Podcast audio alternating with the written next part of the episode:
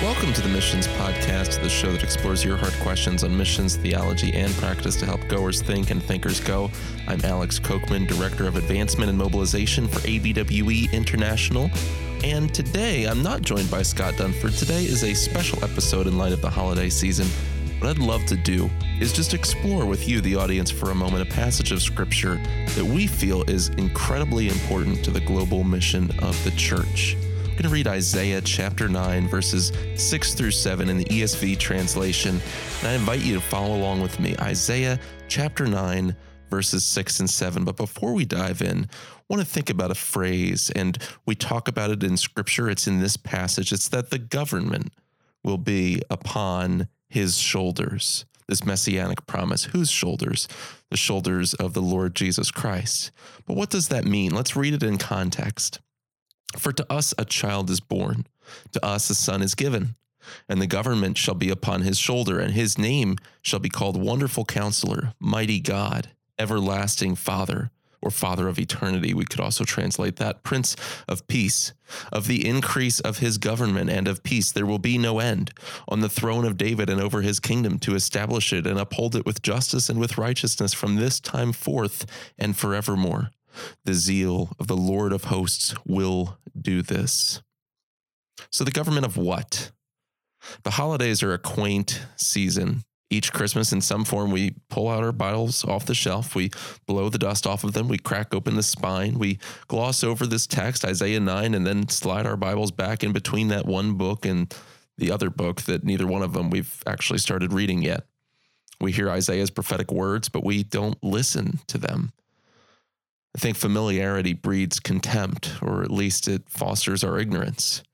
When familiarity inoculates us to the scandalous claims in Scripture, we stop asking the right question. And one of those right questions is what is this government that the prophet refers to?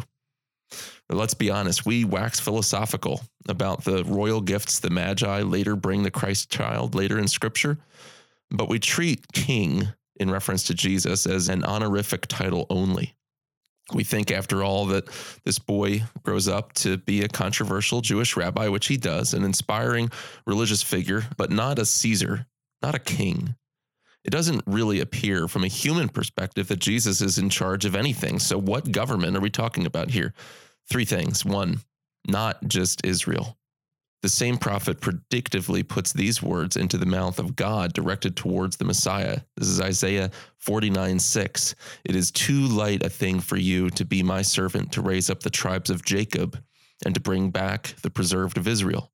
I will make you as a light for the nations that my salvation should reach to the end of the earth. So, in God's eyes, for Jesus to be the king of the Jews only, or even of some future restored state of Israel, is too small a deal. It's just too small potatoes. But second, Jesus is not just king in heaven. The same prophet later promises a day that God would tear open the heavens and come down, Isaiah 64, verse 1, and reunite heaven and earth. We see that in chapter 65, verses 17 through 25.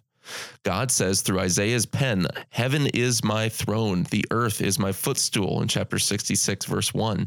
So Jesus' royal position isn't limited to some wispy, cloudy dimension. King of kings and Lord of lords is not synonymous with angelic choir director. And the third thing, Jesus is not just Lord of the heart. The Hebrew word for government in Isaiah 9 6 translates in English as government, simply put. That's what it means. Jesus does subdue and rule sinful human hearts, but his authority isn't hermetically sealed off into the realm of private religious experience. If history proves anything, it's that Jesus is actually pretty bad at keeping this whole Christianity thing out of the public square. So, what is his government? Isaiah chapter 2, starting in verse 1. It shall come to pass in the latter days that the mountain of the house of the Lord shall be established as the highest of the mountains, and shall be lifted up above the hills, and all the nations shall flow to it. And many peoples shall come and say, Come, let us go up to the mountain of the Lord, to the house of the God of Jacob, that he may teach us his ways, and that we may walk in his paths. For out of Zion shall go forth the law and the word of the Lord from Jerusalem. He shall judge between the nations, and shall decide disputes for many peoples. And they shall beat their swords into plowshares, and their spears into pruning hooks. Nation shall not lift up sword against nation, neither shall they learn war any more. Isaiah 11, verse 1 through 4, and verse 9. There shall come forth a shoot from the stump of Jesse, and a branch from his roots shall bear fruit. And the Spirit of the Lord shall rest upon him, and the Spirit of wisdom and understanding, the Spirit of counsel and might, the Spirit of knowledge and the fear of the Lord. And his delight shall be in the fear of the Lord. He shall not judge by what his eyes see, or decide disputes by what his ears hear. But with righteousness he shall judge the poor, and decide with equity for the meek of the earth and he shall strike the earth with the rod of his mouth, with the breath of his lips he shall kill the wicked. They shall not hurt or destroy in all my holy mountain, for the earth shall be full of the knowledge of the Lord as the waters cover the sea. And finally, Jesus says in Matthew 28 18, in the Great Commission around which this very podcast revolves, all authority in heaven and on earth has been given to me. Jesus governs the globe.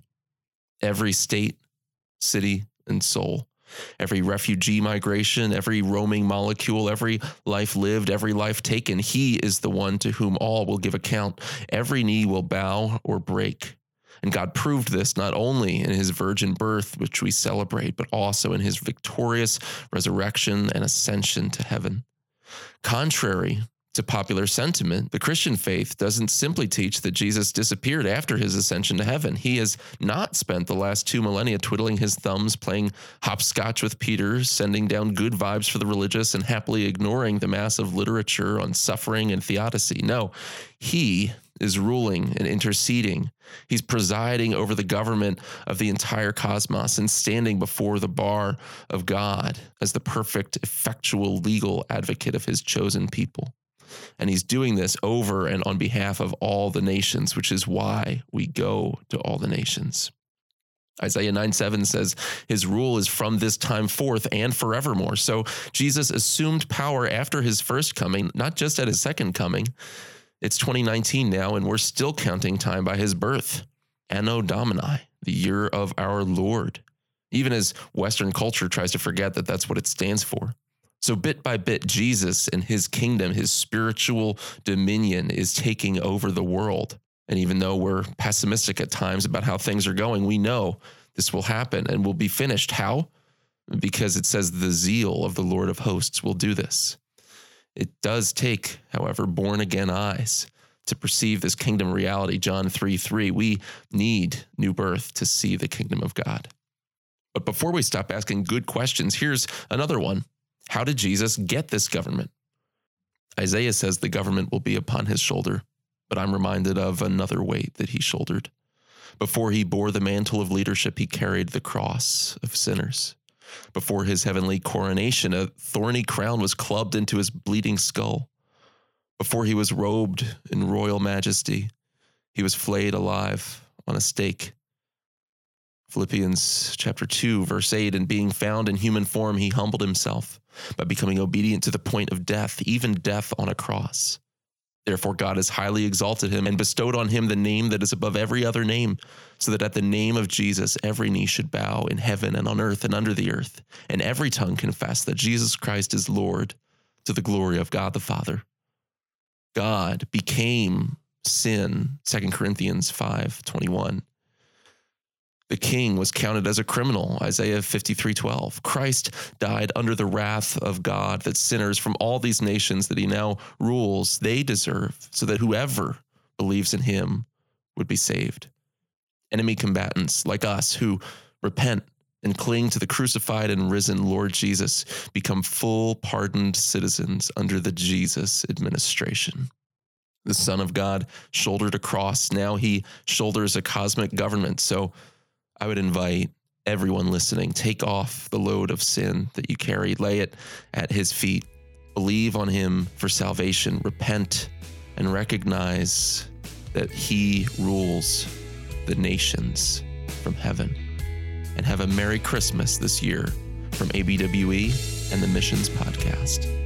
If you want to get more great content on theology, missions, and practice, go to missionspodcast.com. And while you're there, subscribe in iTunes, Google Play, or your favorite listening platform. And please give us an honest review and a five star rating. And don't forget to be sending your questions to alex at missionspodcast.com. Until next time, thank you for joining us.